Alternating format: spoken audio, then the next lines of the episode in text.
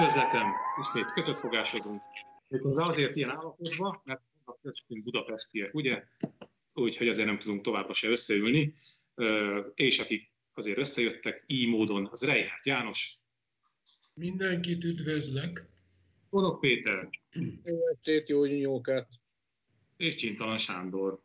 Jó napot, magyarok. Hát akkor kezdjünk is ezzel, jó?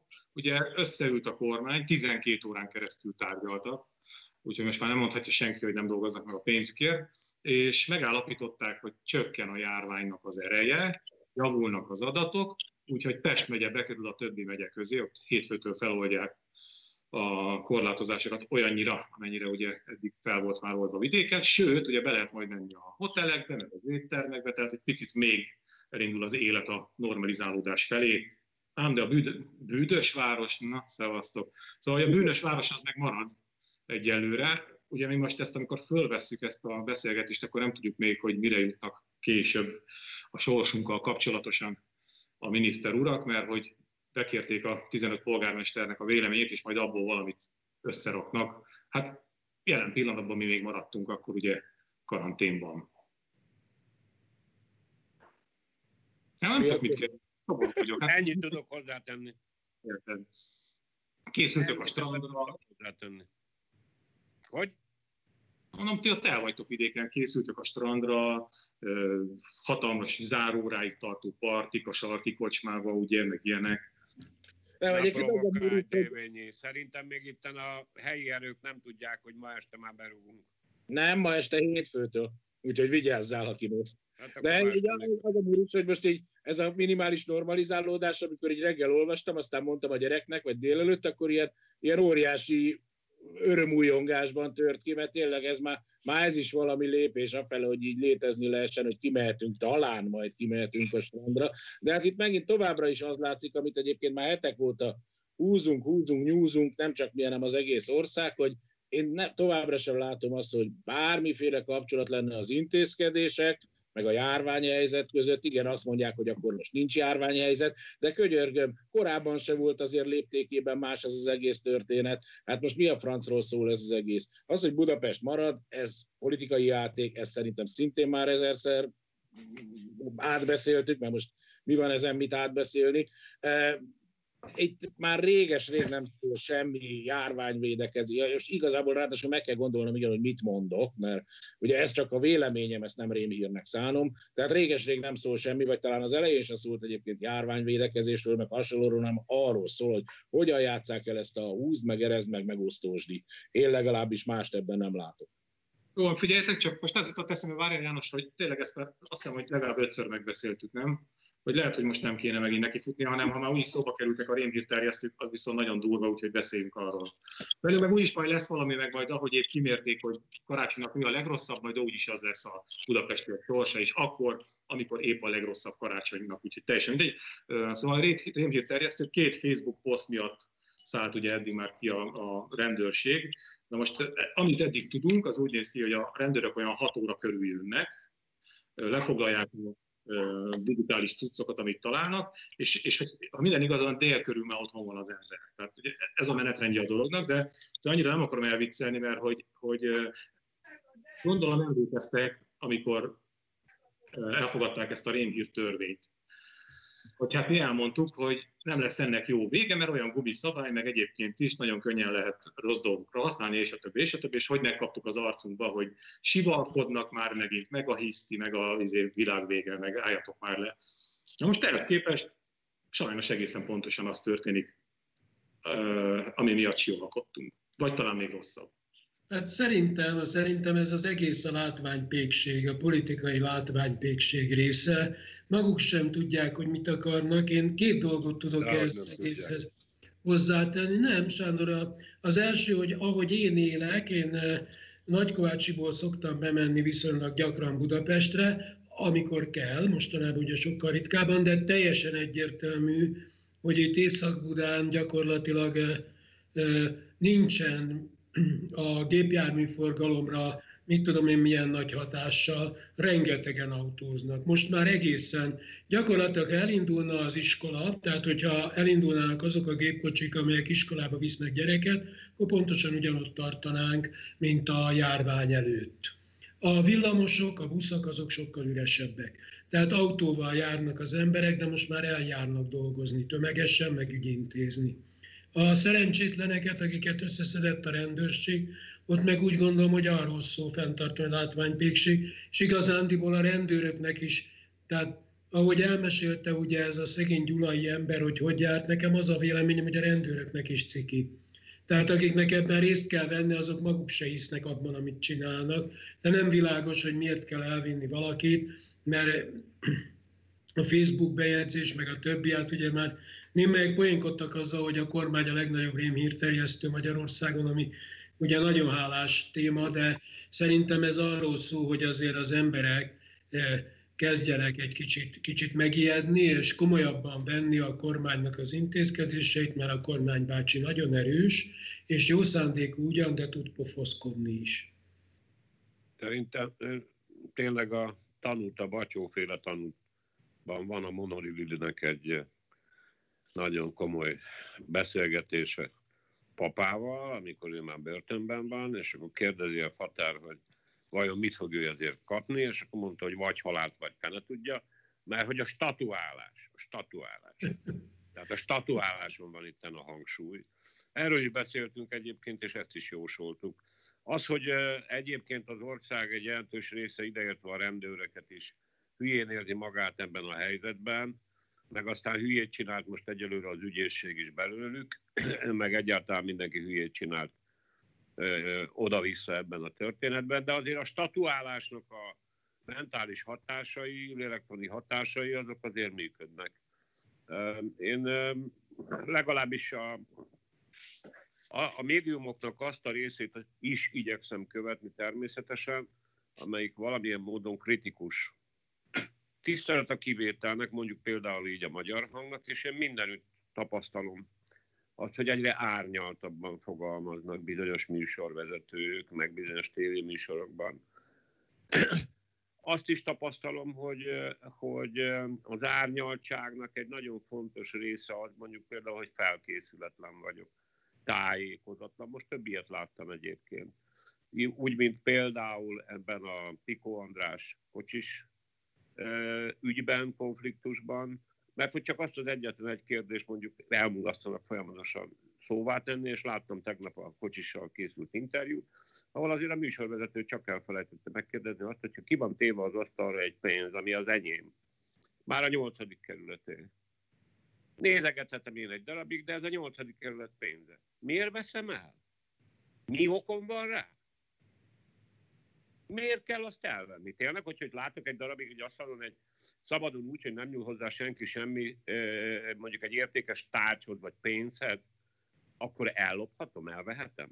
Hát ez, ez egy szabályos Einstein, vagy itt a lélegeztető gépek című történetet, azt majd elő fogjuk venni, nem akarok belevenni.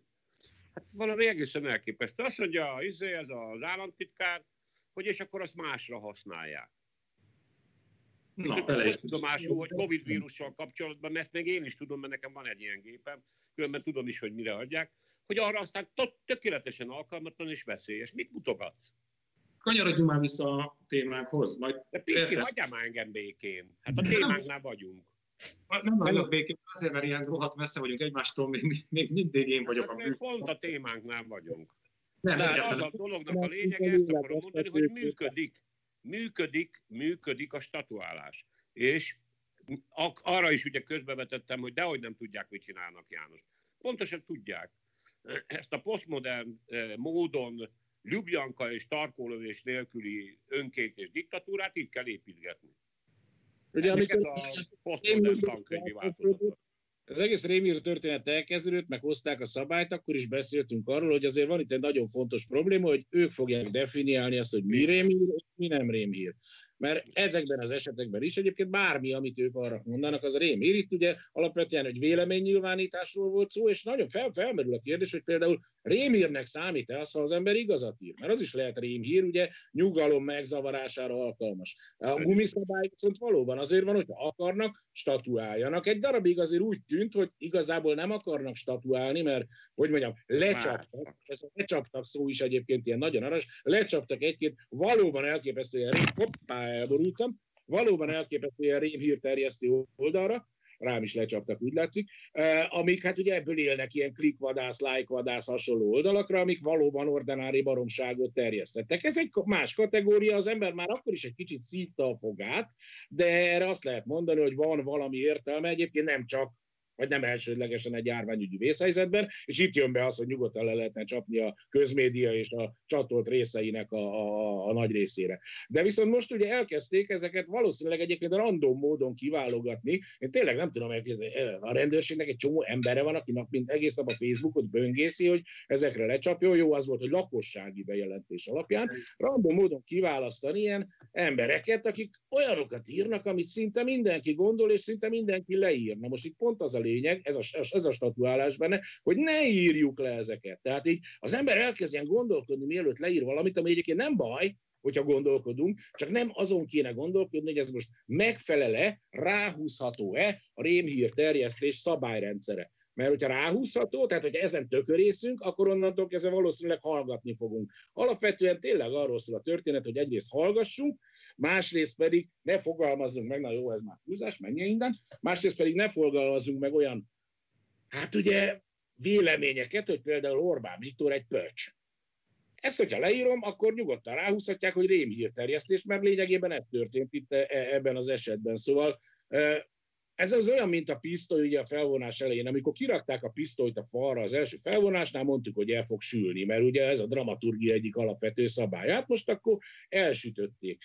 Az, hogy hatkor, még a rituális hatkor hajnalba jönnek a rendőrök, ugye, mint a régi szép időkben elvisznek, ugye rabosítanak, aztán elengednek, hát persze, hogy elengednek, de már ott, ott van a kis fénykép, új lenyomat, mit tudom én, meg vagy félemlítve. Az egész, és erre, erre is számítanak ők, irdatlan sebességgel terjed. Tehát ezek a hírek, hogy elvitték a Gyulai bácsit, bácsit, tehát nem, bácsit nem volt annyira öreg, elvitték és rabosították, és aztán hazaengedték, ez pillanatok alatt elárasztotta az internetet. Ezzel is működik, hiszen mindenki rádöbbent arra, hogy mit kockáztat. Tehát ez egy nagyon kidolgozott és tudatos mechanizmus. Én, én ebben a Sanyival értek egyáltalán, mint a Csintalannal egyértelműen, hogy ez baromi tudatos, és igazából nagyon kevés energiabefektetéssel működik. Hogy a rendőröknek meg ciki, megmondom őszintén, könyörgöm, a rendőrök is mondhatják azt, hogy kérem szépen, ez fasság, nem csinálom, megtagadom, de mondhatják.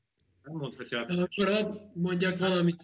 Hát egy pillanatot, János, nem mondhat ilyet a rendőr, hát azért esküdözte a rendőrnek, azért a egyenruhás meg fegyveres testület tagja, a parancs az parancs, tehát ez nem, nem mondhatja, azt nem mérlegelhet. Még hogyha olyan a parancs egy közbevetést engedjetek már meg, hogy mekkora aszinkron tud lenni mondjuk egy jogszabály, egy alkotmány és a véres valóság között, csak hagyj idézzem ide, hogy abban a rohadt kommunista világban, mondjuk például a hadseregben volt egy klauzúra, ami arról beszélt, hogy minden parancsot végre kell hajtani, kivéve a népellenes parancsot. De most ezzel együtt persze az volt, ami volt, csak úgy mondom, le volt írva.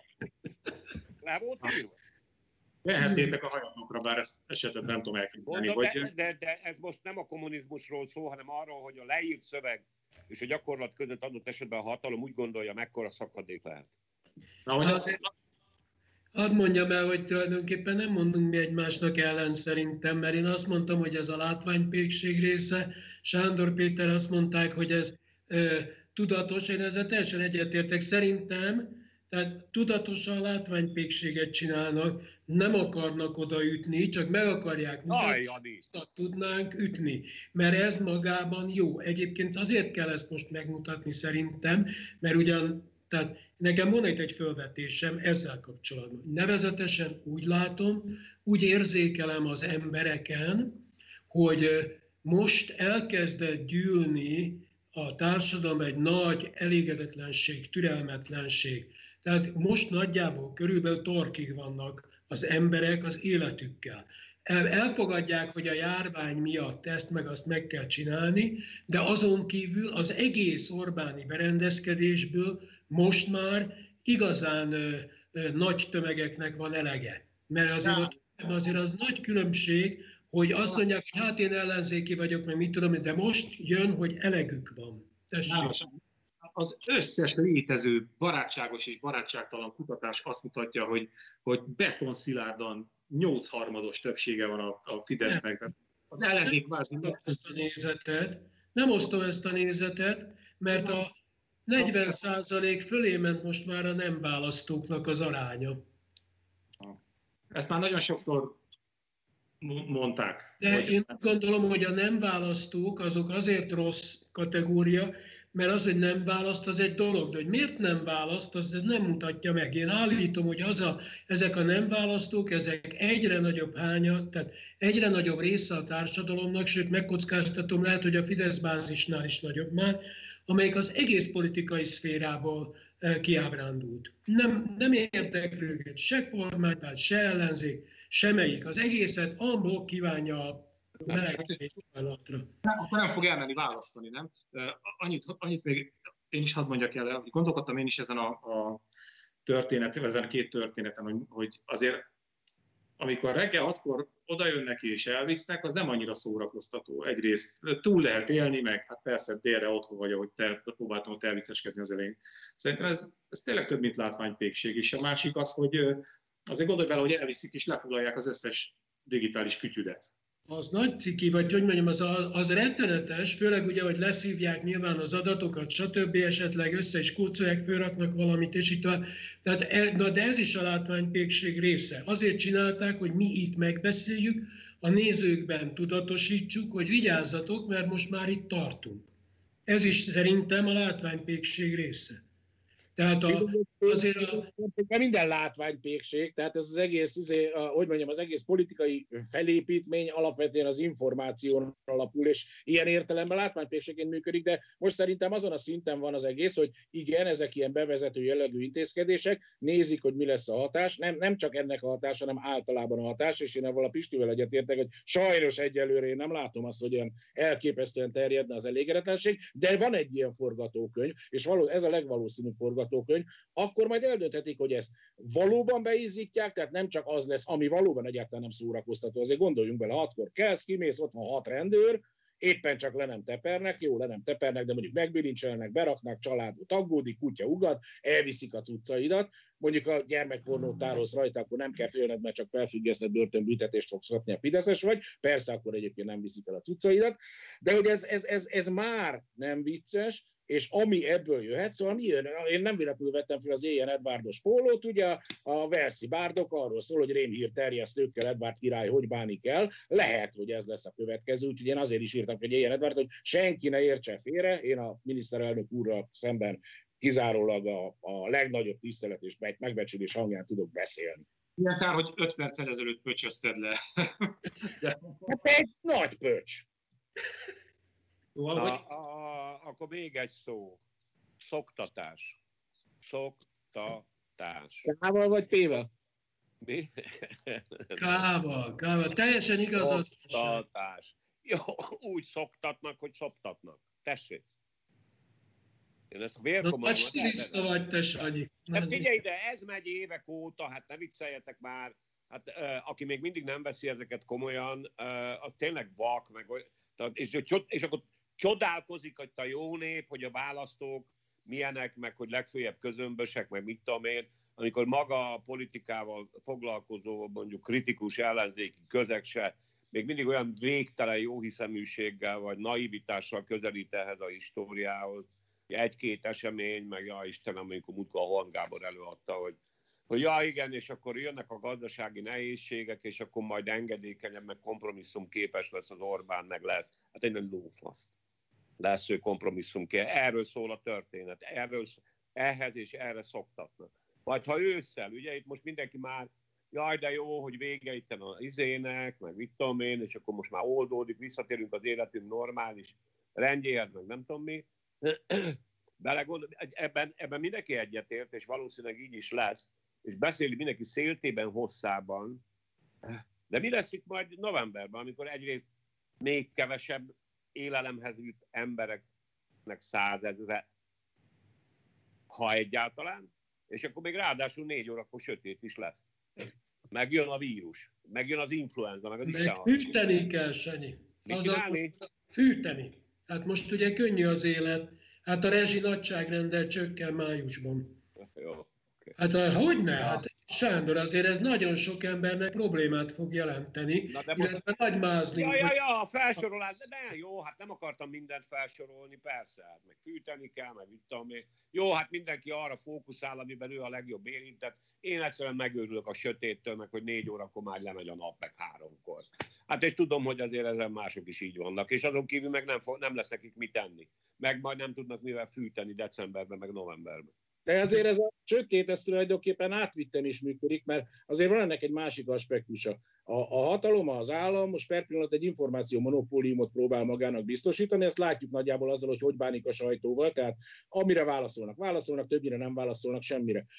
Se, a, ezzel szemben pont egyébként a közösségi média, ami alkalmas arra, hogy egyfajta, hogy mondjam, információ törés ezt a monopóliumot valahogy áttörje, Persze, rengeteg megbízhatatlan információval, de információk terjedjenek. Én azért kérdeztem az elején, hogy mi van, hogyha valaki igazat ír. Hiszen mi van, hogyha valaki megírja a saját tapasztalatait. Mondjuk mit látott a kórházban, vagy mit tud arról, hogy mi történt. Ezek a tapasztalatok, ezek terjednek, félrevezetőek is lehetnek, valóban alkalmasak lehetnek a nyugalom megzavarására, de nem azért, mert megírták őket, hanem mondjuk, mert igazak. És a, a, a, azzal, hogy, hogy ezt a fajta dolgot is a rémhír, ez, ez is rémhírnek számíthat, most ezt pont ezt láttuk, hiszen a, a rémhírek között volt egy ilyen is, hogy hány kórházi ágyat szabadítottak ugye fel Gyulán, amit most egyébként mindenki lelkesen oszt. A megfélemlítés nem csak arra van, hogy nem mondjuk azt Orbára, hogy pöcs, hanem hogy ennek a pöcsnek az intézkedéseiről ne tudjunk semmit, vagy csak azt tudjuk, amit ők láttatni akarnak velünk. Tehát ilyen szempontból a rémhír terjesztési törvény, vagy intézkedés, vagy mi az Isten nyila, ez tulajdonképpen paralel azzal, hogy az operatív törzs működik, arra válaszolnak, amire akarnak, azt mondanak, amit akarnak, és bármiféle egyéb információ illegitimnek számít. A sajtóban is, a sajtó is el van kussoltatva maga módján, pont azért, mert megfosztják az információktól, nem kérdezhet, nem, tulajdonképpen nem is interpretálhat már, és ez az állampolgára is szépen most ugye át van vonatkoztatva, és mi is ilyen szempontból üldözött sajtóként működünk, tehát így a, a, a dolgok, hogy mondjam, összeérnek, összezárnak, és valójában meg ez az egész tökre a rémhíreknek te kedvez, mert, mert egy ilyen vákumos állapotban a legbornírtabb összeesküvés elméletek azok, amik egyébként a legattraktívabbak. Én pont ma láttam az egyik ilyen like-vadász rémhírterjesztő oldalnak a hirdetését, amiben nem hirdetését, posztját, amiben az volt, hogy a, hogy a tech parancsnoka mindenféle, nem, nem tudom már milyen maraságot beszél, és azt például az emberek osztják, mint az állam. Bele se gondolnak, hogy a tech parancsnoka gondolhatja ezt, de nem fogja ezt így kimondani, ez a, a OLKT oldal. De hát van ilyen egy csomó. Na most eh, az a vicc, hogy ezek is benne vannak ebben az egész történetben, hiszen a, a hivatásos rémhírterjesztők, most nem a kormánypárt kategóriájára gondolok, hanem erre a másik fajta ebből élő társaságra, ezek bedobnak egy ilyen rémhírt, amit az emberek megosztanak nagy lelkesen, majd lehet, hogy bevisznek kettőt közülük rémhírterjesztésért, arról is lehet újabb hír, és az egész ilyen virális sebességgel terjed, na ebben lesz járvány, ebben lesz óriási vírusfertőzés. Én csak azt mondanám itt a kedves nézőknek, hogy abba gondoljon bele mindenki, hogy tényleg egy ilyen országot akartunk mi építeni? Valóban, valóban azt akartuk elérni, hogy, hogy, te, hogy tényleg teljesen hétköznapi Facebook posztokról van szó, sőt az egyik ugye a hatházinak a posztját hozta tovább, ami kommentel. Tehát, hogy ezt akartuk elérni, hogy magyar állampolgárokat vigyen el a magyar rendőrség azért, mert a Facebookon nem csinált semmi különösen. És hogy olyan országot akartunk mi csinálni, ahol elvisznek embereket a rendőrök, és igazából nem történik utána semmi. Zöggenőmentesen megy át a közvélemény, a közön magának. Látod István, ugyanazt mondjuk, tehát úgy értem, hogy pontosan erről beszélek. Én állítom, hogy a te kérdésed az már sok tízezer emberben nagyon is megfogalmazódott az elmúlt hetekben. Én fenntartom, amit mondtam, hogy most nagyon nagy tömeg számára elérkezett olyan értelemben a vég, hogy ebből, ami van, Hát szóval mérhetetlenül elegük van. És tovább megyek, még egyszer mondom, nem egyszerűen a Fideszből, az egészből. Tehát én nagyon érdekelne például egy hiteles adat arról, hogy a parlamenti, az is látványpékség egyébként fenntartom, tehát a parlamenti cirkuszt, amit rendeznek a tévéközvetítés kedvéért, azt hányan nézik. Szerintem rohamléptekkel fogy el az országgyűlés. Tehát az, ország, az országgyűlés egészének a tekintélye az már a morzsáinál tart. Tehát általában ez három és fél, négy év után jön meg, most meg tulajdonképpen félidős az országgyűlés, és már most nincsen, csak mutatóban van egy-két képviselő, akinek még valami, valami tisztelete megmaradt, már mint az átlagember számára.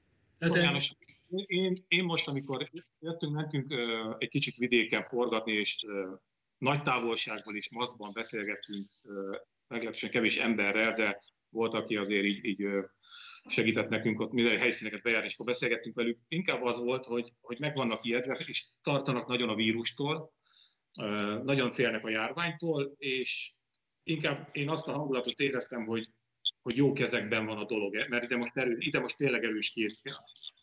Az, hogy kiábrándulás van, az mindig is volt, meg biztos, hogy most aztán végképp nagyon sok embernek tele van a hócipője, esetleg olyanoknak is, akik korábban foglalkoztak politikával, közélettel, de én inkább ezt, ezt érzem, ezt a, a most, igen, most, na, hogy most beérett, hogy Orbán Viktor most jól csinálja. És a számok alátámasztják, ami történik, az alátámasztja, amit információként adnak, az is alátámasztja, úgyhogy én nem, nem tudom, János, én ezt nem érzem úgy, ahogy te. Én azért tegyek hozzá egyet, nekem nagyon megütötte a szememet, hogy egy képzavarral éljek. A, a Varga Judit féle nyilatkozat, ugye, hogy nem engedték oda az Európai Parlamenti plenáris ülésre, ezért közzétette a nyilatkozatát a magyar Facebookon, ugye itt a magyar emberek számára talán olvastátok délelőtt, amelyikben Brüsszelt ugye a kommunista rezsimeknél is aljasabbnak és eh, eh, tudom én, jog, jogtipróbnak eh, tartja, mert hogy ott legalább meghallgatták a vádlottat a mi ez a koncepciós perbeit meg még nem is engedték meg, hogy a vádlott Magyarország elmondja a, a védőbeszédét, oda akarok kiukadni, hogy, hogy a, nem csak a Sanyinak jutott eszébe a, az 50-es évek, vagy jutottak eszébe az 50-es évek, hanem a kormányzat maga is úgy érzi, hogy azzal a feelinggel tud operálni. Tehát jó, hogy a saját javára fordítva, de mégis állítom, hogy én állítom, hogy itt van a levegőben az, hogy az embereknek Szóval körülbelül itt a vége. Tehát ezt most már valahogy túl kell élni, meg ki kell bírni, de hogy ebből az egész berendezkedésből torki elegük van, azt én, én ezt érzem mindenütt. Jó van, oké, ezt mi is látjuk, de ha már akkor Varga Judit, akkor beszéljünk Varga Juditról. Az történt, hogy délelőtt a időkorlát nélküli felhatalmazási törvényről vitatkozott az Európai Parlament. Hát ez a szokásos menetrend volt. Annyi talán a különbség a korábbiakhoz képest, hogy most a néppárti képviselők már annyira nem voltak lelkesek, hogy a Fidesz szekerét tolják. Ez ügyben mondjuk kelhetjük ezt is a hajunkra, de ez csak egy ilyen kis plusz érdekesség. És az, a nagy ér, vagy a, a igaz érdekesség az talán az ebben is, engem azt foglalkoztat, hogy, hogy mennyire van értelme Brüsszelből nézve ezt most, most itt napirendre tűzni egyrészt. A másik meg az, hogy, hogy, hogy látjuk, hogy Orbán Viktor nyugodt szívvel mondhatja azt, hogy őt nem érdekli a meghívás, és, és nem megy. Mert a többi az már szerintem annyira nem érdekes, amit Varga Judit mond, meg amit írt, az, az ilyen szempontból semmi, hiszen ugye Orbán Viktort várták volna oda. Szóval ez a két dolog engem így ami foglalkoztatta. Ugye ez volt a Fidesz felvetése is, hogy hát kicsit feláborító, hogy a járvány helyzetben az Európai Unió ilyesmivel pepecsel. Most a két dolog szerintem olyan szempontból nem tartozik össze, hogy miért pont ne a járvány idején, hiszen ez most, most aktuális, itt a járványra hivatkozva, a járvány idején és a járvány ürügyén válik az eddig is diktatórikus Magyarország sokkal nyíltabban és hivatalosabban is diktatórikussá, vagy diktatúrává. Ilyen szempontból érthető, hogy Brüsszel ezzel foglalkozik, bár nekem afelől mondjuk nagy reményeim nincsenek persze, hogy ez a, az ezzel foglalkozás az bármiféle konkrét eredmény fog jelenteni, igazából nem is jelentett, ez nem az a mechanizmus. Az, hogy Orbán, e, e, szerintem azért ez nagyon muris, tehát hogy Orbán arra hivatkozva mondta ugye le, nem azt azért mégsem mondhatta, hogy nem érdekel, azt mondta, hogy a járványjal kell neki harcolnia.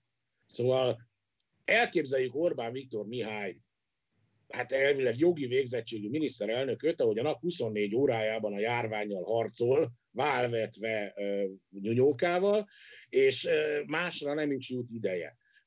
Ugyanakkor meg azt kommunikálja a kormány, vagy már azt is kommunikálja, és ez megint ez a kommunikációs gap, kommunikációs probléma, vagy ilyen, ilyen ellentmondás, amiről már csomót beszéltünk, hogy már szinte nincs is járvány, ugye a Sota rektor, aki is jelentette, hogy már nincs járványhelyzet, enyhülés van, a tetőzés megvolt, egyre jobb nekünk. Tehát akkor mi az, amivel Orbán Viktor Mihály a nap 24 órájában válvetve harcol? Mi az, mi az, mi az ami ennyire lefoglalja, hogy nem mehet el? Az, hogy Varga Időtot nem engedték, ez ugye, ha jól láttam a dologban, ez a szabályok szerint, és akkor még van itt egy dolog, hogy két ember van Magyarországon, akit mindenképpen engedniük kellett volna, hogy felszólaljon. Az egyik Orbán Viktor Mihály miniszterelnök úr, a másik pedig Áder János köztársasági elnök úr, aki államfőként szintén felszolgálatot, felszolgálatot, felszolgálatot, na ez frajdi elszólás volt, felszólalhatott volna, Mit csinál Áder János úr? Ő is a járványjal harcol, mert nem igen láttunk mostanában róla, hogy horgászik, aláírni ugye nem kellett semmit, tehát nem kellett volna ezt a szerencsétlen Vargánét küldeni, vagy Varga asszonyt, vagy mit tudom én mi az Isten nyilát, mert hogy őt ugye koncepciós perhez hívven nem engedték ottan szóhoz jutni ezek a brüsszeli sztálmista bürokraták, hanem mehetett volna Áder János, hiszen azt a dagályos, értelmetlen és semmilyen szöveget, amit, amit, amit a miniszterasszony közzétett ugye a Facebookján, azt nyugodtan elmondhatta volna a mi Jánosunk is, ilyen beszédeket kiválóan tud mondani ilyen savanyú képpel. Tehát ez az egész egy tét nélküli sómérkőzés volt, amire direkt egyfajta mártír szerepbe kényszerítették magukat, és még csak annyit, hogy tényleg a Varga Judit közzétett egy fényképet, a Facebook posztja mellett, ugyanúgy a Facebookon, ami nekem annyira szép, mert hogy a tanulj jött szóba és ott, egy, ott a, a, hogy is hívják, a, a Karmelita Kolostor erkélyén ülnek, a teraszon, mögöttük a város a lábaiknál, és együtt olvassák a papírokat Orbán Viktor Mihály miniszterelnök úrral. Na most, ha valaki emlékszik arra, szerintem mindenki emlékszik arra, amikor a Pelikán eh, vallomását írják együtt a teraszon. A zugíró írja a vallomást, igen. A kertben a regvélt villan teraszán. Ja. A, ha a kérdésedre visszatérve István, az a helyzet, hogy sajnos egy csomó dolgot ilyenkor, vagy néhány dolgot legalábbis azért el kell mondani. Uh, ugye egyrészt ott van Magyarország, és ott vannak Magyarország képviselői, jelesül egyébként a Fidesz parlamenti képviselői nagy számban.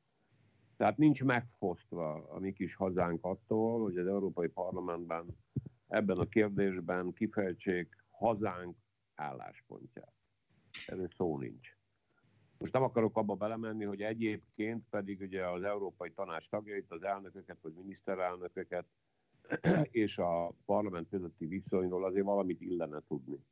Azon kívül természetesen különösebb jelentősége nincs, hiszen a Lisszaboni szerződés az Európai unió szerződése alapján bizonyos belpolitikai kérdésekben, sőt azokban az ömébe nincs mit kotorázni a bizottságnak. Tehát én nekem azzal is tele van tököm, hogy amúgy egyébként értelmes olvasott emberek állandóan ezt a kérdést teszik, hogy mi értelme van, mi értelme van. Hát az az értelme, hogy beszélünk róla, napirenden van, terítéken van, kettős hatásra lehet ez a szomorú hírem egyrészt adott esetben olyan kezdve a befektetőkig, a turistákig bezárólag akár, meg külpolitikai érdekei is vannak egy országnak, hogy ezeknek a vitáknak az eredményeképpen bizony vagy hátrányt szenvedünk bizonyos ügyekben, vagy akár előnyöket is élvezhetnénk, mint ahogy egyébként a 90-es évek elején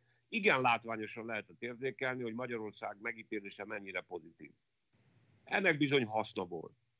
Jó, az értelmezésekben most nem menjünk bele, hiszen ugye mindenféle illúziók vannak, meg ilyen, de illúzióvesztés a 90-es évekkel kapcsolatban. De ez most egy másik kérdés. Amit meg még hozzátennék, az az, hogy hosszú-hosszú ideig sajnos csak dolgokról, dolgokról csak beszélni lehet. A, azért a beszéd, és egyébként a nyelvért folytatott küzdelem, mert azért azt is látjuk, hogy ennek a történetnek az egyik nagy viszája pont arról szól, hogy kezdik, kezdenek szavak, ért, a szavak kezdik értelmüket veszteni. Hát ugye a kedvencem a keresztény és a demokrata. Hát aki ma ebben az országban kereszténységről, meg demokráciáról beszél, annak minden alkalommal a beszélgető társával tisztáznia kell, hogy őt mit ért kereszténysége alatt. Azt érti, amit Orbán Viktor, meg Mészáros Lőrinc, meg Áder János, meg nem tudom mi, hát a demokráciáról már nem is beszél. És ennek van jelentősége. Abban az értelemben is adott esetben, hogy mondjuk kis hazánkban is, hála az égnek, a Facebooknak, a digitális világnak, nem vagyunk úgy bezárva, mint akár néhány évtizeddel ezelőtt is. Most lehet ezen jajongani, de azért most gondoljátok bele, meg hogy itt megőrül mindenki. Hát azért most gondoljátok bele, hogyha ott tartanánk, mint mondjuk 30 évvel ezelőtt a nyilvánosság tekintetében. Akár csak 20 évvel ezelőtt is. Mondjuk a Facebook és az internet megjelenése előtt. Hát itt kapva mindenki azt gondolom én. Az is lehet persze, hogy ez könnyen levezeti az indulatokat, mert az emberek mégiscsak tudnak kommunikálni egymással, és mondjuk lokálisan nem robban föl mindenki. Ez is lehet. De szerintem a diskurzus előbb-utóbb meg fogja hozni az eredményét, és egyébként addig örüljünk, amíg a politika a szavak világában működik, és nem valami egészen más világban, mert akkor aztán tényleg nagy baj lesz. Nem baj. Ők leszarják, előadják ezt a rablómesét, így kerülnek majd a szemétdombra előbb-utóbb. Bár a szar meg nem szokott robbanni, Magyarországon kétszer robbant, akkor is leverték, ha valami változás történt, az meg mindig külső tényezők hatására történt. Úgyhogy azért is jó, hogyha a külső tényezők is tudják, hogy mi van Magyarországon, és egyébként ezek a viták máshogy is zajlanak. Az angol, a, a brit parlamentben az angol munkáspárt pont ugyanazt kérte számon Boris Johnsontól, hogy egyébként a nagy horderejű döntéseit milyen adatokra, milyen számokra és milyen tudományos tényekre alapozza, és legyen már olyan szíves, és hozza ezt nyilvánosságra. Azért elég jellemző, hogy a, a futóbolondok, ezek a posztmodern diktátorok egyformán gondolkodnak, és egy, egy húron jár az agyuk. Na csak hadd folytassam Sándor gondolatát onnan, a 90-ben ugye magasan voltunk, ez nem vitás, tehát innen visszanézve 90-ben Magyarország, hogy mondjam, learadta az 56-os vetést, tehát a nemzetközi reputációnk, a tiszteletünk egészen, innen visszanézve egész hihetetlen magasságokban volt. Én csak azt szeretném mondani ennek kapcsán, ugye, hogy hova jutottunk, hogy a, felidézzük magunkban azt a képet, amikor a szargentini jelentésről szavazott az Unió. Ha emlékeztek, hogy hogy jutott Orbán Viktor és mögötte a Fidesz stáb. Tehát teljesen egyértelmű volt, függetlenül a körítéstől, a képből, hogy Orbánék megértették, hogy gyakorlatilag a falig jutottak. Megvolt azóta a választás, összeült az új Európai Parlament, és Orbánék viszonylag rövid úton eljutottak oda, ami nemrég volt, ugye, hogy a Radoszláv Szikorszki azt kívánta a magyaroknak, hogy kívánom, hogy, hogy veszítsük, megint a vesztes oldalra kerüljenek, ami egyébként tehát a, a nemzetközi diplomáciában, vagy egyáltalán nemzetközi kapcsolatokban egészen drámai. Tehát ilyen hangot megütni, és ráadásul egy lengyeltől, tehát egészen elképesztő. Teljesen egyértelmű számomra, hogy Orbán azért nem ment el, mert ott akkor ő, tehát hogyha ő ott sikert könyvelhetett volna el, akkor ráért volna elmenni a hazai háborútól. De előre tudta, hogy ő ott már nem jöhet ki jól a történetből. Tulajdonképpen szerintem ő egyszerűen nem akart részt venni abban, hogy az arcát megfürdesse egy ilyen ellenséges közegben, egy ilyen ellenséges hozzáállás mellett. Tehát világos, hogy miért nem volt ott, nem azért, mert itt annyira kellett, hogy kell védeni a, mit tudom én, mitől a népet, a koronavírustól a népet, hogy nem tud elmenni, mit tudom én, 12 órára, de hogy nem, ez nem, nyilvánvalóan ez ürügy, ez nem ok. A lényeg az, hogy úgy gondolom, hogy a Fidesz itthoni keménykedése, meg hogy a kommunisták jutnak az eszébe, az pont arra utal, hogy ők maguk is érzik, hogy a nagyon sok tekintetben elértek a margóra. Tehát nincs tovább. Hát az azt kell nyomnia, azt kell nyomnia, hogy ő Európa erős embere. Mondjuk elmegy egy ilyen fejmosásra, ott puffoghat a pulpituson, elpuffoghatja a szokott szövegeit, de azért világosan látszik a metakommunikációból, a képekből, meg egyébként a beszédből is, hogy hát finoman szólva nem ő Európa erős embere. A diplomáciáról, amit most sugallunk, az az, hogy Szijjártó Péter berendeli a és fejmosásban részesíti őket. A, a, hogy mondjam, a, a befelé, a belpolitikai cél sugárzott diplomácia az, hogy Magyarország kemény, kemény és tiszteletre méltó, tartson tiszteletben minket Brüsszel. Persze, Orbán nyilván nem megy el, izé, hogy mondjam, nem megy be a faszerdőbe nyitott szájjal, vagy legalábbis nem akarott ezt Brüsszelbe megcsinálni, mert ennek rossz lehetne, nem, nem lenne jó, nem rossz, csak nem lenne jó itthon a kommunikációja. Az összes többi az persze, hogy mellébeszélés, de mondom, szerintem nagyon muris ebből tényleg, egyébként ezzel a, a az 50-es évek narratívával, tehát Bástya elvtársé csinálnak úgy, mintha ők lennének a másik oldalon, és ezt az egészet egy ilyen, hát minket kérem pellengére állítottak ezek az idegen erők teljesen igazságtalanul szöveget hoznak le. Tehát ha nem megy az erős emberség, akkor majd mi leszünk az áldozatok, az, az erős és büszke áldozatok egyébként, és egy sértődött levelet teszünk közze a Facebookon, hogy mert nekünk azt máshol nem lehet. Jó, én nem, akarok, nem akarom ide, ide rángatni a kontextust, hogy egyébként azért van konfliktus így Kelet-Európa és Európa gazdagabb világai között is, mert adott esetben félrevisz, de valójában én azt gondolom, erre elfelejtettem kitérni, hogy miért nem ment el. Minden alkalmat megragadnak, hogy a hazai közvéleményt azzal etessék, hogy az Unió egyre keményebben és brutálisabban kérdőjelezi meg a magyar szuverenitást. Ahol bármi ehhez hasonló föl tudnak mutatni, és építhetnek nyugodtan a választóközönség teljes tudatlanságára a uniót illetően, a kompetenciákat illetően, a döntéshozatalt illetően, azoknak folyamatosan súlykolni kell ezt. hogy ez meddig fog elmenni, az ugye igazából csak azért kétséges, mert nincs az Európai Uniónak olyan lehetősége a Lisszaboni szerződés alapján, hogy valakit kirúgjanak. Tehát nem az unió béna, hanem ez az intézményrendszer így van összerakva, hogy nem lehet kivágni az ajtón senkit. Ugye még az is, amikor kiszállnak, valaki kiszáll, az ilyen bonyolult, mint a britek esetében. És ennek mindenféle hasznát le akarja fölözni. Tehát abszolút profit maximalizálása tör. Mert egyrészt kollaborál Kínával és Oroszországgal, másrészt pedig élősködik az unió pénzén. Na most ezt egyelőre pont az intézmények sajátos állapota, statutuma és helyzete miatt ki tudja használni. De ezzel, ebből az nem következik, hogy meg kéne kérdőjelezni annak értelmét, hogy erről akár a parlament, már az uniós parlament, akár mi beszéljünk, még ha száz évig kell a pofánkat rajtosra beszélni, mondjuk neked Pista, mert te még fiatal vagy. Ja. Jól van, ez nincs jól. Uh, János, valamit akartál? Még az előbb jelentkezgettél, nem? Vagy az már... Nem, jó. Azt hiszem, szóval... menjünk tovább, jobb lesz. Ezt megbeszéljük. Mindenkinek jobb lesz. Mondtam volna, ami reggel hatkor jönnek. Mi? Na, szóval, hogy uh, Semmi Zsolt, aki most már igen komoly törvényalkotói kedvében van. Megint kedről szerdára viradó éjszaka benyújtott egy újabb törvénytervezetet, ami ugye arról szólna, hogy a legalább 5 milliárd forint teljes költségigényű munkahely teremtő és megtartó beruházások helyszínét és közvetlen környezetét különleges gazdasági jövezetén nyilvánítanák. Ez ugye a Gödi minta, ahol a Samsungot vették el, úgymond a önkormányzat, helyi önkormányzat hatásköréből.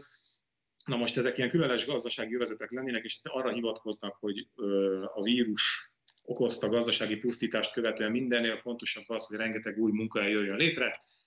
Ezt így lehet szerintük a legrugalmasabban és a leggördülékenyebben végrehajtani. Ugye a probléma ott van, hogy a megyei önkormányzatok vennék át a feladata és hatásköröket, vagyis ezzel megszűnne a helyi önkormányzatok mindenféle beleszólás ezekbe a történetekbe, hogy milyen gyárat hova pakolgatnak. Másrészt meg hát az iparüzési adó, mint olyan, ugyancsak nem hozzájuk, hanem jelen állás szerint a megyei önkormányzatokhoz folyna be, ami mit tudunk a megyei önkormányzatokról azon kívül, hogy kádertemető? Azt, hogy semmiben semmi kompetenciájuk nincs. Hát, Na és akkor ők kapnák itt a jó kis pénz, iparüzési adókat. Tehát, hogy azok a önkormányzatok, amelyektől most már elég sok mindent elvettek, nem is tudom, mi maradna még az önkormányzatoknál semmi.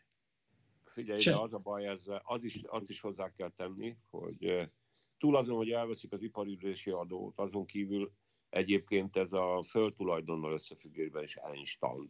Tehát Göd nem csak elvesztette beleszólását a Samsung építésének a körülményeiben, tehát különböző környezetvédelem, stb. stb., hanem ugye ez a tulajdon ez elszállt.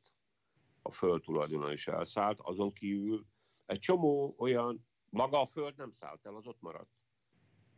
Egy csomó plusz beruházási igény fog megjelenni, amit meg viszont majd az önkormányzatnak kell, különböző kommunális és egyéb beruházásokat majd ő neki kell finanszíroznia úgy, hogy ugye ebben a, a, a tört, ezekben a történetekben megszűnik a közös projektből származó haszon, nem csak a, a, az iparűzési adó, az egyik. Ebből következően én, én változatlanul újra és újra csak annyit most tudok mondani.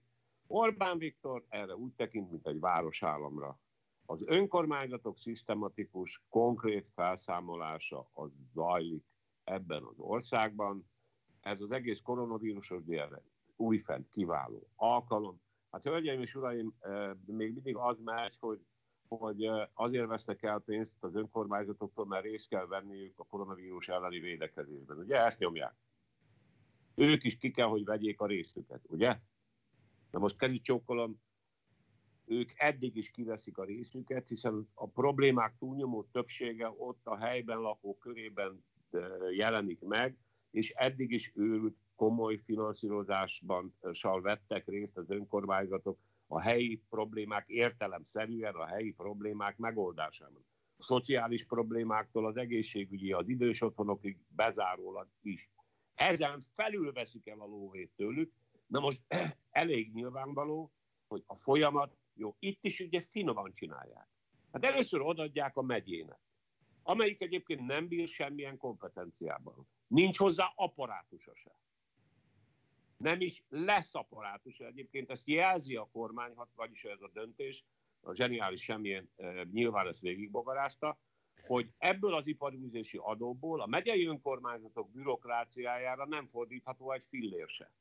Tehát mi ennek a hozadéka? Egy. Az áll, a, a, a központi állam, az Orbáni állam kompetenciájába, hatáskörébe kerül minden. A kivételezett oligarchái fognak dönteni ezeknek a beruházásoknak a sorsáról, hogy ki lesz, eh, ki veszi fel a hálapénzt, az alkotmányos költséget, a csúszópénzt, és ez csak egy lépés, egy előlépés ahhoz, hogy majd ezt az egészet központilag fogják szabályozni. Nem fogják kitenni a jövőt annak a rizikónak, hogy esetleg előállna egyszer egy olyan helyzet, hogy majd a megyei önkormányzatok, vagyis megváltozik a politikai többség színe szaga. Tehát ez a lépés egy lépés, és aztán lesz egy másik lépés is. A megyéktől is el fogják venni. Azt tuti, bárkivel, bármiben fogadok. Bár úriember biztosban nem fogad.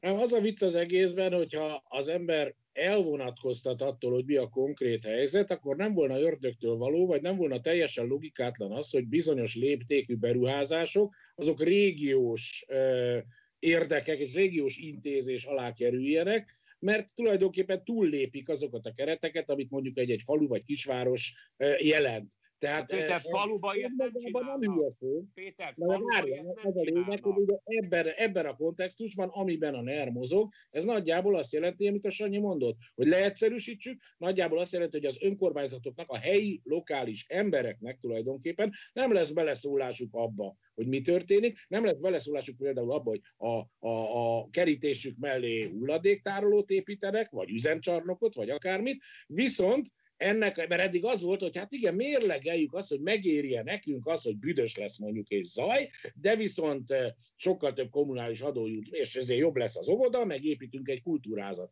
Na most a hátrányok maradnak, sőt, a hátrányok feletti döntésben már semmiféle beleszólás nem lesz, de azok a a tündek is előgyök, amik, amik egyáltalán ebből származhattak, azok is valahova máshova fognak folyni, igenis szerintem olyan lépésekbe, hogy a Sanyi mondta, tehát először a valóban nem létező megyéhez, már ilyen értelemben nem létező megyéhez, majd pedig még csak nem is az államhoz, hanem anna, ahhoz, ami ma Magyarországon az államot jelenti, tehát ez a finanszoligarchiához, meg a, a barátokhoz, rokonokhoz és, és üzletfelekhez. Tehát egy Lehetne érvelni amellett, amit a semmilyen egy éjszaka kigondolt, érdekesség, nem tudom, nem tud aludni ez a faszkalap, ez állandóan éjszaka talált ilyen törvényjavaslatokat.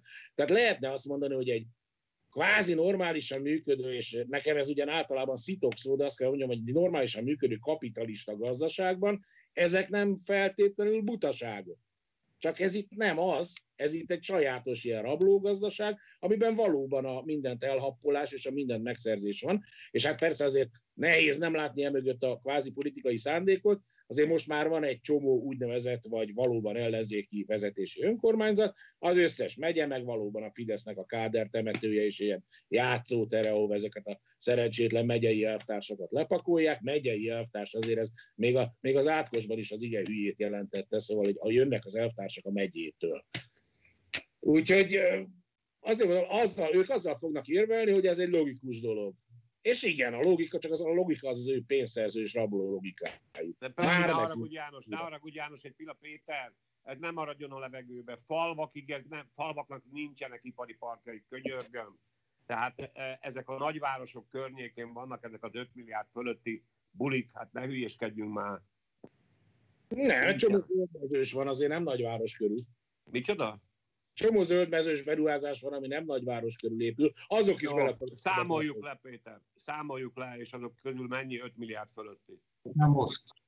Hadd had fűzzem tovább ezt az egészet, sőt az előzőhöz is kapcsolódik. Tehát 1990-ben, amikor ugye a nemzetközi renoménk is egész magas volt, itt Magyarországon az akkori kormány illetve parlament hozott egy önkormányzati törvényt. Annak alapján volt az első önkormányzati választás. Annak az egésznek az volt a, a hogy mondjam, az etosza, ugye, hogy Magyarországon kettős közhatalom van, van a központi kormányzat és egy Sányit idegesítem, egy szubszidiáris gondolat, ugye, hogy a helyben intézhető ügyeket helyben kell hagyni, tehát van egy másik szuverén, az ugyanazon lakosság által megválasztott helyi önkormányzat. Én szerintem ez egy nagyon szép gondolat volt, tehát ez 1990-ben egy egészséges társadalmi működést keretezett be. Tehát ezt lehetett volna jól csinálni. Tovább megyünk, emlékezzünk vissza, ez működött is. Tehát ugye azzal nem volt probléma, az önkormányzatok, sőt egyébként mondjuk, hogy a Sanyiba egy kis ilyen gombostűt szúrjak, tehát a honkormány idején filozofáltunk azon, nem, csak mondom neked meg mindnyájunknak, hogy vajon egy adóforint, az me, hol költődik el hatékonyabban, az önkormányzatnál, vagy a központi államaparátusban?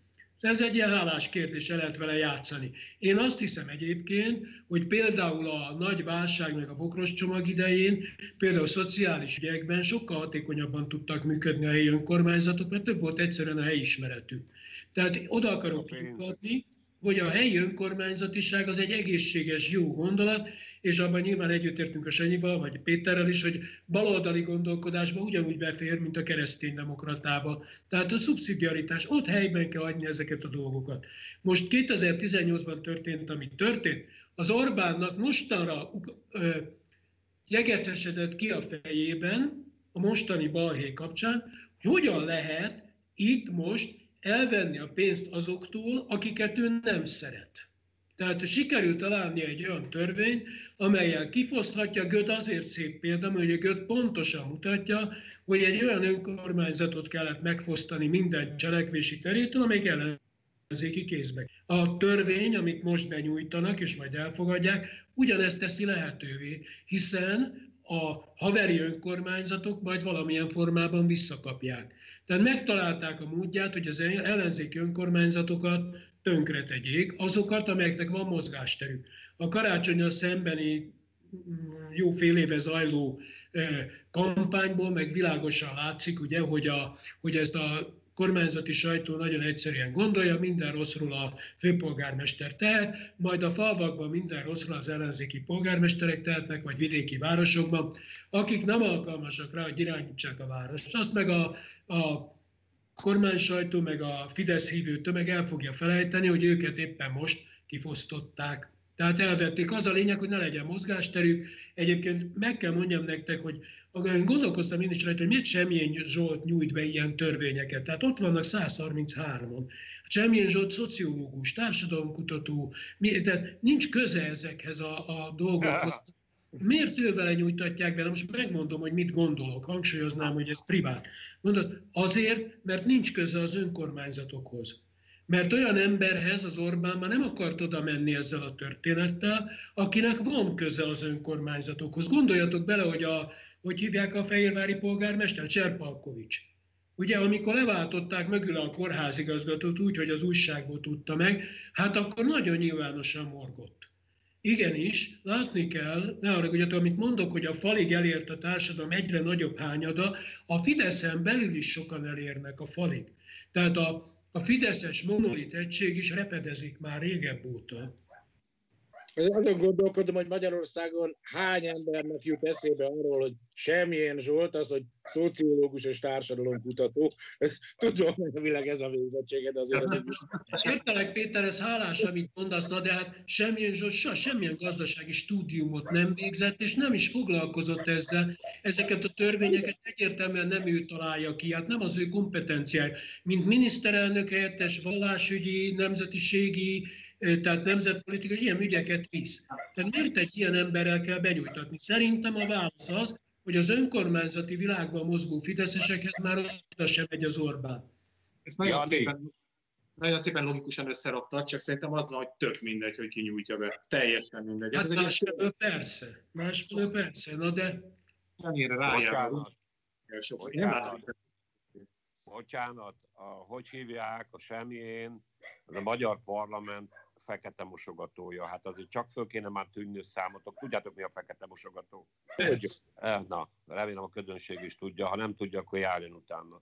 Na szóval azért az tendencia évek óta, és szerintem már tucat számra vannak olyan törvényjavaslatok, vagy törvényé váltak, amelyek a semmilyen nevéhez fűződnek. Hogyha véletlenül meghallok egy hírt, hogy ilyen meg olyan tárgyú törvényjavaslat, és mondjuk nagyjából a mocsokkal és a, a nagyon szennyezett edénnyel kapcsolható össze, akkor majdnem biztos vagyok benne, hogy azt semmilyen Zsolt nyújtja be.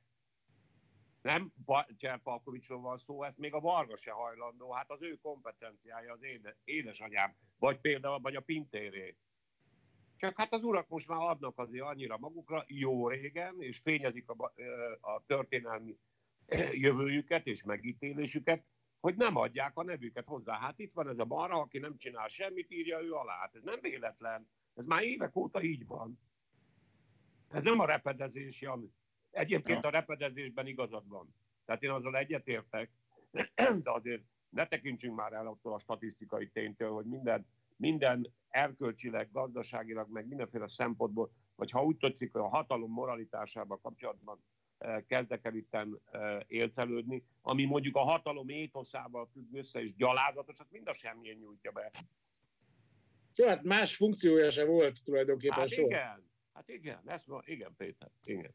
Ember, na, na hát azért nem menjünk el emellett. Mint ahogy amellett sem menjünk el, ne felejtsük el, hogy Lázár Jánosnak milyen hallatlan érdemei vannak a magyar járványügy felszámolásában. Pont. Bige Lászlóhoz mit szóltak? Ugye egy kicsit el, felejtkeztünk róla itt a járvány közben, de hát itt azért szintén elkezdték szivatni a nitro, hogy hívják a céget? Na nézd, azt még nem írtam. Péti nitrogénművek. Ja. A Péti nitrogénművek. Az, az, az, az. Na, hogy ugye oda kiszállt az összes létező szervezet, és megállapítottak, vagy megpróbáltak megállapítani mindenfélét, meg őt elvitték a rendőrök szintén, már még rémhírt se terjesztett, és hogy most meg az történt, hogy szép csöndben, míg a járvány az visszafele lopakodott, addig a, ez a hír meg úgy belopakodott, hogy 135 millió forint vesztegetési pénz elkobzását indítványozta, és börtönbüntetést is az ügyészség, és a Bige az kiadott egy nyilatkozatot, hogy hát ő az egyik leggazdagabb ember Magyarországon, tehát kicsit furcsa lenne, hogyha őt vesztegetnék meg, mert a másik irányban még el is tudja képzelni, hogy az ember hogy működik ugye a történet, hogy ő valamit ott össze akart volna hozni, és ő azt mondja, hogy ez most már nem róla szó, hanem a családjáról, meg magáról az egész cégbirodalomról, hogy, hogy hát szintén egy kicsit így megrecsentsék, és uh, statuáljanak, ugye, amiről az elején beszéltünk, csak most ez gazdasági statuálás. Na most kinek van igaza? Én megmondom őszintén, hogy én ebben én nem tennék semmiféle igazságot, mert, mert nem. Persze, hát nem tudunk semmit igazából, most hogy mondjam, én is úgy vagyok vele, hogy most mit tudom én, hogy kinek van igaz, attól, hogy Bige László baromi gazdag, attól még simán elfogadható 135 millió megvesztegetési pénzt is az ember, azért lesz baromi gazdag, mert mindenféle pénzeket összeszed és elfogad, ugye ki a kicsit nem becsüli, tehát ez nem érv. Abszolút, hogy mondjam, logikusnak, meg ilyen kézenfekvőnek tűnik az, hogy az van, amit a Bige mond, tehát ők szivatják, tönkre akarják tenni hasonló, hiszen láttunk már ilyet egy párat a nerben, talán nem ekkora magasságokban, de de hát egyébként tulajdonképpen majdnem, hogy ekkora magasságokban is, de ugyanakkor meg azért én, én is úgy vagyok vele, hogy a, a, a konkrét adatok nélkül most egyrészt miért kellene nekem ebben igazságot, vagy ítéletet mondanom, mert miért kellene egy bármit is gondolnom. Itt az, az a gond, hogy ugye különféle kapitalisták között zajlik a konkurencia, csak az egyik kapitalista oldalon ott van a teljes államatalom, aminek elvileg ebben nem kéne részt vennie, meg nem szabadna szerepet vállalnia. És úgy tűnik, hogy ez itt az igazi probléma, ez jelenti a balanszot, a Sanyi meg közben eltűnt, valószínűleg eljöttek én. Téma, olyan volt a téma, hogy Sanyi eltűnt. De itt vagyok már, nem? a Sándor tűnt el nálam. Sanyit majd nyilván visszavarázsolják az éterből. Hadd mondjak valamit, hogy a 2018-ban, miután felállt a kormányzat, a választási győzelem után országos kormány, tehát mindenki beállt a helyére, az első támadás Vige ellen volt. Tehát a Vige az egyes számú célpont volt 2018-ban őszén vagy nyarán, most nem emlékszem, de a lényeg az, hogy ha megnézitek a leggazdagabb magyarok listáját, akkor gyakorlatilag Miguel László szerintem a leggazdagabb magyar, aki nem volt hajlandó betagolódni a, hogy hívjákban, a Nemzeti Együttműködés rendszerében. A másik leggazdagabb magyar, aki nem volt hajlandó betagolódni, az a Gattyán György volt. Ő el is ment, ugye mindenestül. A Bige viszont nem ment el, ugye, és az a, szerintem egyszerűen arról volt szó, hogy vagy betagolódsz, vagy kivégzünk, és most úgy látszik a, a, hogy hívják, most a koronavírus alatt a kormány szakított erre időt, hogy a, hogy a bigét újra, hát nem akarok közönséges lenni, de hát erre tényleg ezt mondják a laktanyába, fingassa. Na most ugye maga Bige is elmondta, ugye, hogy melegen tanácsolták neki, hogy az országból. Nem tudom most fejből a leggazdagabb magyarok listáját, de kötve hiszem, hogy az első húsz között van olyan, aki nem tagolódott be a rendszerbe a Bigén kívül. Tehát teljesen egyértelmű számomra, hogy ez egy, eh, hogy mondják, tehát a legnagyobb szarvasbikák küzdelme az erdőben, ez minket, kisembereket különösebben egyfelől nem érint, ez kétségtelen, másfelől meg azért igen tanulságos, hogy eh, mi folyik. Ugye középvállalkozók tömegeiről hallottuk már ugye az elmúlt néhány évben, hogy eh, megkeresték őket alkszabú ügyvédek, és megmondták, hogy mennyire kell eladni a céget, ugye, és akkor két eset volt, vagy azonnal odaadta, esetleg akkor megkérdezték, hogy nem akar-e ott maradni még jó fizető vezetői, mint a főtanácsadói posztba. Aki ezt választotta, az járt a legjobban, ugye már nyugodtan élhetett tovább. De egyébként ez az ország ilyen értelemben egyáltalán nincs Európában. Tehát a Bige történet az megint olyan, arról szól, hogy mi sokkal inkább hasonlítunk a türk testvéreinkhez, mint a ezerszer átkozott brüsszelitákhoz. Jó, hát tényleg nem tudjuk persze, hogy mi az igazság, azonban az egy tény, hogy ez a mondjuk a nitrogénművek, meg az a vagyon, ami a Bigének a tulajdonában van, az egy nagyon-nagyon régen, évtizedek óta termelő vagyonként működik. Tehát én már akkor nem értettem a vegzatúrát, amikor úgymond a PT nitrogén művekkel kapcsolatban mindenféle biztonsági ízeik miatt rohanták le hiszen évtizedes hagyományai vannak ott a termelésnek, nyilvánvalóan folyamatos kontroll alatt állt eddig is, és nem is tud egy ilyen gyára nélkül működni, hogy állandóan belenézzen, belene nézzenek a fenekébe. Ugye ez teljesen elképzelhetetlen, még ez a mai viszonyok között is elképzelhetetlen, hiszen ez veszélyes üzem. Ez egy veszélyes üzem. Ez egyik dolog, aztán tényleg annyit teszek hozzá, amit a Janó is mondott, hogy egyébként kísértetésen hasonlít sok ezer történetre ami ebben az országban lezajlott. Nem véletlen, hogy egy csomó előrelátó ember fogta magát és földarabolta a saját vagyonát, hogy ne üsse meg az inger küszöbét a nernek, és a többi, és a többi, és a többi. Ez beleillik egy folyamatba, teljesen nyilvánvaló. És ez a folyamat mindaddig nem fog lezárulni, pontosan sose fog lezárulni, mert az egy kérdés, sőt, mi több ebben az értelemben igazán modern a Bige története. Én nekem fogalmam nincs, hogy ki ez a Bige, és ő hogy jutott például a Péti nitrogén művekhez annak idején. Mert a, tudom, hogy volt egy vándor ember volt, akinek a tarisznyája lógott a vágán, és egyszer csak a Péti nitrogén művek az övék lett. Na most ebből nekem az jut eszembe, hogy azért nem lesz sose vége ennek az oligarcha balhénak, mert amikor már nem lehet mást elvenni, mondjuk például a Balatont az államtól, a, meg az önkormányzatoktól, meg úgy tűnik majd, hogy már szinte nincs mihez komoly vagyonelemhez hozzájutni, majd egymásnak fognak esni. Bizomány. És akkor ezek a történetek folytatódnak majd így tovább, tovább, tovább, amíg ezt a rendszert az enyészetnek nem fogja átadni, ez a teljesen uh, uh, alulműködő, alulteljesítő rendszer, aminek a gazdasági következménye is meg fognak jelenni, ezt csak azért akartam mondani, Jani, hogy igaz, hogy direktben engem nem érdekel, vagy nem érint a Bige történet, de hosszabb távon ezt az egész magyar nemzetet fogja érinteni. mint ahogy Paks is érinti, mint hogy a belgrádi vasútvonal érinti, mint a Mátrai erőmű érinti, és sorolhatnám. Együtt úgy elforradni, elrohadni, mint ahogy ennek a, az előző rendszernek, a Kádár rendszernek is igazából ez volt a, hát hogy mondjam, a sérülékeny pontja, hogy egy ponton túl elértéktelenedett minden, amit ebben az országban csináltak, csináltunk. Az hosszú távon fog érinteni, rövid távon meg azért érint minket, hogy Csintona Sándornak már csak a füle botja látszik, úgyhogy... Miért? Én még látom magam a magam teljességében. Hát az, nem mondanám, hogy jó neked, de az te vagy. Szóval, hogy magyar hang, itt az új szám, van egy kiváló nárai interjúnk, aztán Dr. Máriással is van egy jó kis interjúnk.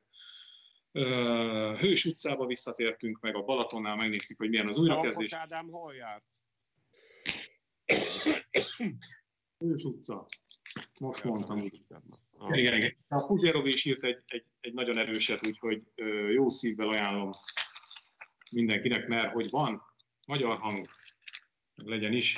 Köszönjük a, a lélegeztetőről nem beszéltünk, basz meg. De már nagyon elment az idő. Hát pedig ez a magyar hang szempontjából is fontos lett volna. Oké, és annyit csak éppen hírva...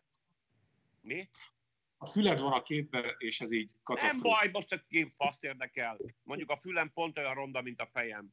De erről sajnálhatjuk, hogy remélem, hogy hogy mondjam, pozitív értelemben lesz folytatás, akkor térjünk vissza rá jövő héten, csak ne felejtsük el, Jó, mert ez példaértékű. Jövő héten szerintem addigra lesz folytatás, most ugye az van, hogy a lapban megjelent az, hogy nem egészen arra a célra vannak számva ezek a lélegeztető gépek, mint amit állított a kormányzat. A kormányzat képviselője tegnap meg azt mondta, hogy ezeket ők nem is úgy vették, hanem arra a célra vették, ami rá van írva a dobozra, és akkor per itt tart a, a történet. Ezt a részét én tudom, Pista, de azért javasoltam, hogy akkor nem menjünk bele, mert most én kénytelen vagyok azt mondani, hogy a kormányzat hogy itt ebben a történetben konkrétan hazudik. Ezt nem lehet a Covid eh, járvány eh, összefüggésben semmire használni. Nekem is van itthon egy ilyen gépen, pont ilyen tilos Covidra használni. És ugye ez a Süket Simon is azért ment be az utcába, azt se tudta, hogy mit, miről kérdezi ezt a Menszert, aki egyébként belehazudott az egész magyar közvélemény pofájába.